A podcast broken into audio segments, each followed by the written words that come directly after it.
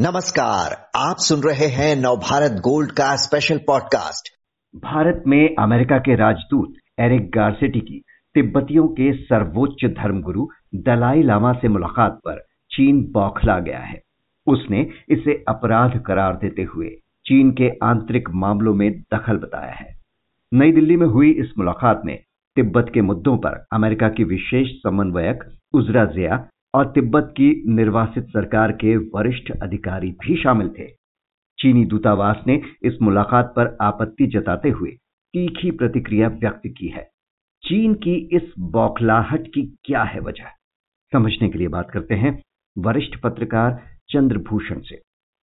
चंद्रभूषण जी, कैसे देखते हैं आप इस मुलाकात को और इससे चीन इतना परेशान क्यों हो गया है?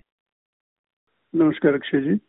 ज़्यादा बड़ी समस्या उजरा जिया ही रही है जो एक अलग विभाग आवंटित कर दिया अमेरिकी सरकार ने तिब्बती हम्म। मामलों के लिए तो ये एक शुरू से ही 2021 में ये हुआ था जिसमें मैं धर्मशाला गया हुआ था मैकलोडगंज बात करने के लिए वहाँ के सिक्योंग से तो उसी समय यह सूचना आई थी। तो इसको लेकर चीन में बहुत नाराज़गी इस बात को लेकर थी कि हमारे एक राज्य को लेकर आप उस नाम पर अपना एक बाकायदा विभाग कैसे बना सकते हैं? तो ये उस समय ये ऐतराज था। और अभी जो जो चीनी राजदूत ने जो बयान दिया है निश्चित रूप से वो काफ़ी तीखा बयान है, लेकिन मेरे लिए ये जो चीनी राजदूत के बयान को चीन का आधिकारिक बयान, सरकार का बयान, इस रूप में मैं इसलिए नहीं देख पा रहा हूँ क्योंकि जैसा दलाई लामा ने अभी अपने जन्मदिन पर कहा कि उनको अप्रोच किया जा रहा है चीन की तरफ़ से अगर ऐसा है तो यह संभव है कि ये दो ट्रैक पर कुछ चीज़ें चल रही हैं, जिसका एक पहलू हमको ये दिखाई दे रहा है, जो चीनी राजदूत की तीखी प्रक्रिया है, लेकिन दूसरा पहलू कुछ और भी हो सकता है, जिसकी जानकारी हमें बहुत नहीं है। ये जो दूसरे पहलू की आपने बात की, दलाई लामा के बयान की, कि चीन उनसे बातचीत करने का इच्छुक है और उन्होंने ये भी कहा कि वो भी हमेशा से चीन से बातचीत करने के पक्षधर हैं और कभी तिब्बत की स्वतंत्रता की मांग नहीं की, बल्कि स्वायत्तता ही चाहिए ऐसे समय में जब चीन उन्हें अलगाववादी बता रहा है और उनसे किसी भी देश के नेताओं के मिलने पर भड़क जाता है, दलाई लामा के इस बयान को कैसे देखा जाए? जो जो दलाई लामा के बड़े भाई की लिखी हुई जो किताब जो बहुत चर्चा में रही नोडल मेकर ऑफ़ कलिम्पोंग। उसमें उन्होंने 2010 तक की इस प्रक्रिया का वर्णन किया है कि कैसे ये एक कदम आगे एक कदम पीछे ये चीज़ चलती रही। एक ट्रैक पर बातचीत कुछ कभी आगे बढ़ जाती थी दूसरे ट्रैक पर तुरंत उसका विरोध शुरू हो जाता था। आ, ये आ, जो कह सकते हैं कि जो दलाई लामा की जो पोजीशन रही है, वो एक एक अहिंसक नेता के रूप में ही इन्होंने शुरू से अपने को रखा है। अपने बड़े भाई के बारे में भी उनका शुरू से ये कहना रहा कि ये मेरी जानकारी के बिना इन्होंने सीआईए से संपर्क किया। मेरी जानकारी के बिना इन्होंने उससे हथियारों की मदद ली। और तिब्बत में हथियार बंद विद्रोह की तरफ़ गए। बहरहाल वो पुराने समय की बात हो गई क्योंकि सन इकहत्तर के बाद से कोई भी हथियार बंद विद्रोह तिब्बत में नहीं चल रहा है।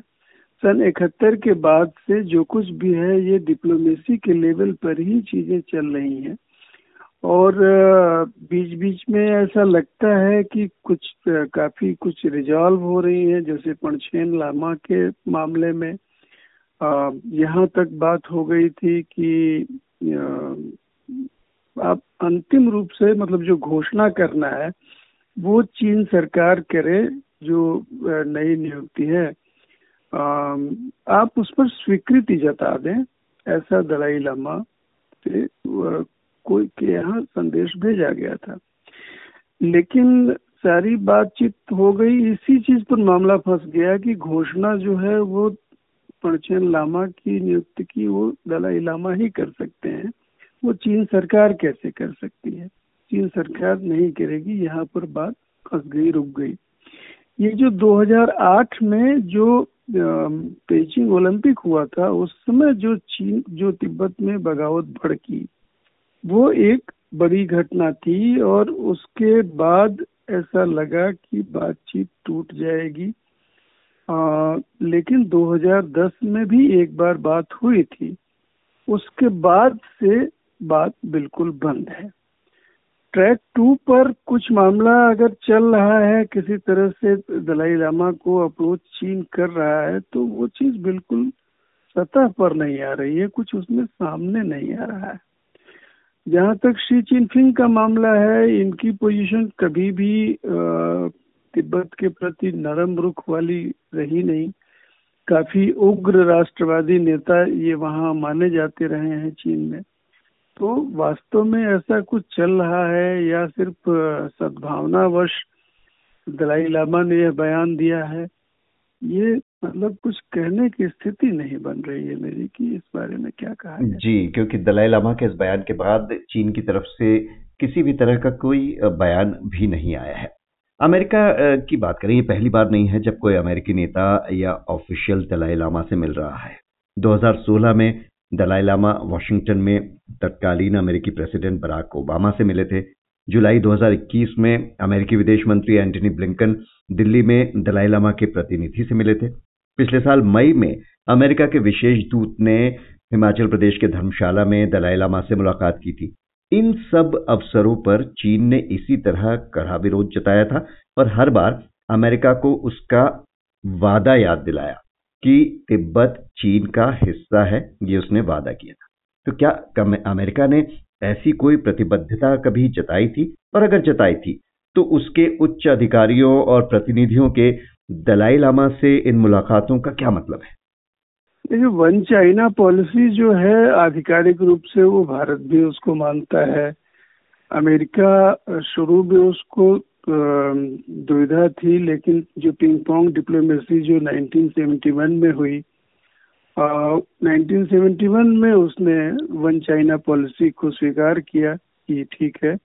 एक ही चीन की नीति है हमारी यानी ताइवान जो है उसका हिस्सा है।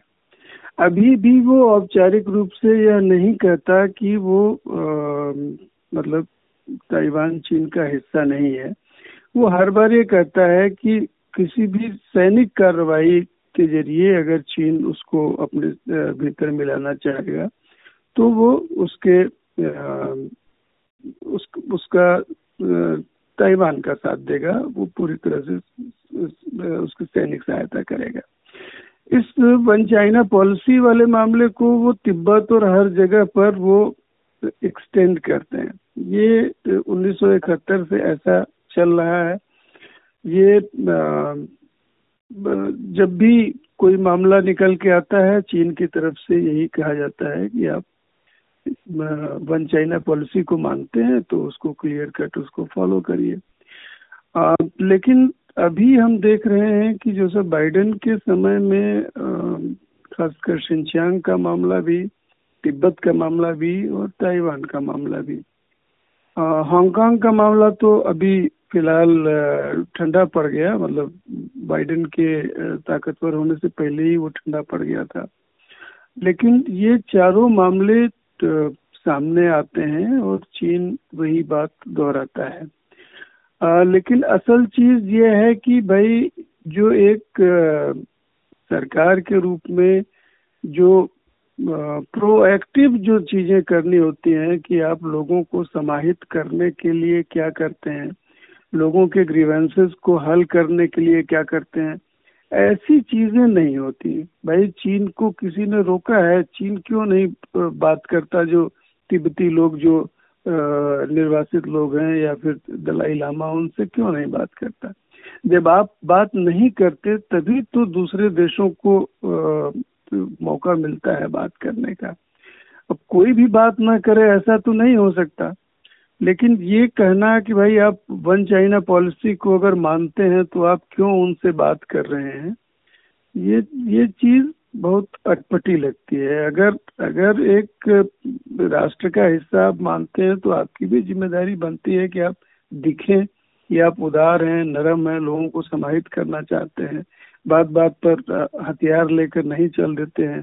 जैसा कि थोड़ा सा भी कुछ मामला होता है तो ताइवान के ऊपर जहाज़ उड़ा देंगे या फिर जो वेस्टर्न चाइना सी है उसमें चढ़ जाएँगे। तो ये ये चीज़ तो खुद ही ये जगह बनाती है ना कि भाई दूसरे लोग बोले।